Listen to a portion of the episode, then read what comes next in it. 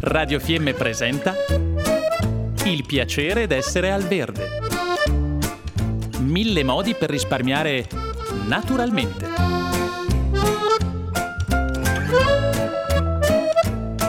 Programma a cura di Elena Osler.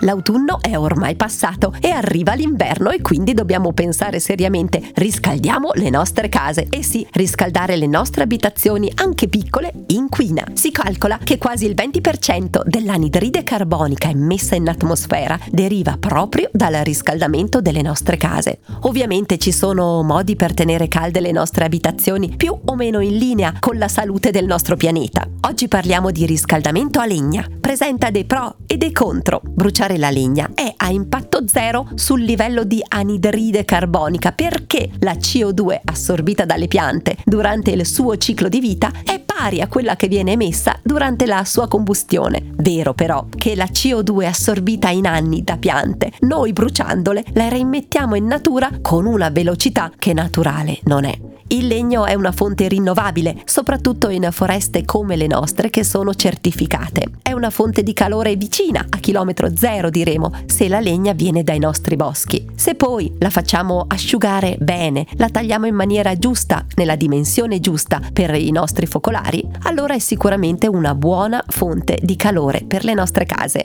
Attenzione, focolari aperti o stufe di vecchia concezione rischiano di essere piuttosto inquinanti, perché al loro interno la combustione non è controllata precisamente e i residui che non vengono bruciati completamente si trasformano in quelle che sono le temute polveri sottili. Poi, se un vecchio camino aperto ha rendimenti pari al cinquanta per cento, una stufa moderna supera anche il novanta per cento di rendimento, con emissioni di particolato che sono ridotte al minimo grazie anche a dei filtri presenti. E se in inverno circa il cinquanta per cento delle emissioni di P M dieci è prodotto dal riscaldamento domestico a causa di tecnologie che vengono dette obsolete, noi appunto con stufe di nuova concezione possiamo avere delle emissioni veramente veramente ridotte. Quindi, se possiamo dare dei piccoli consigli: uno Isolare al meglio le nostre abitazioni. Due Usare legna secca e locale. Tre Usare in assoluto e tendere ad usare sempre di più fonti rinnovabili, e se proprio proprio ci mettiamo una maglia più spessa.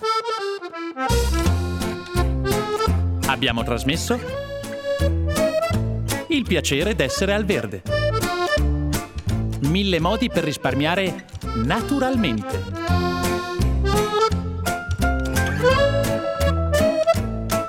Programma a cura di Elena Osler.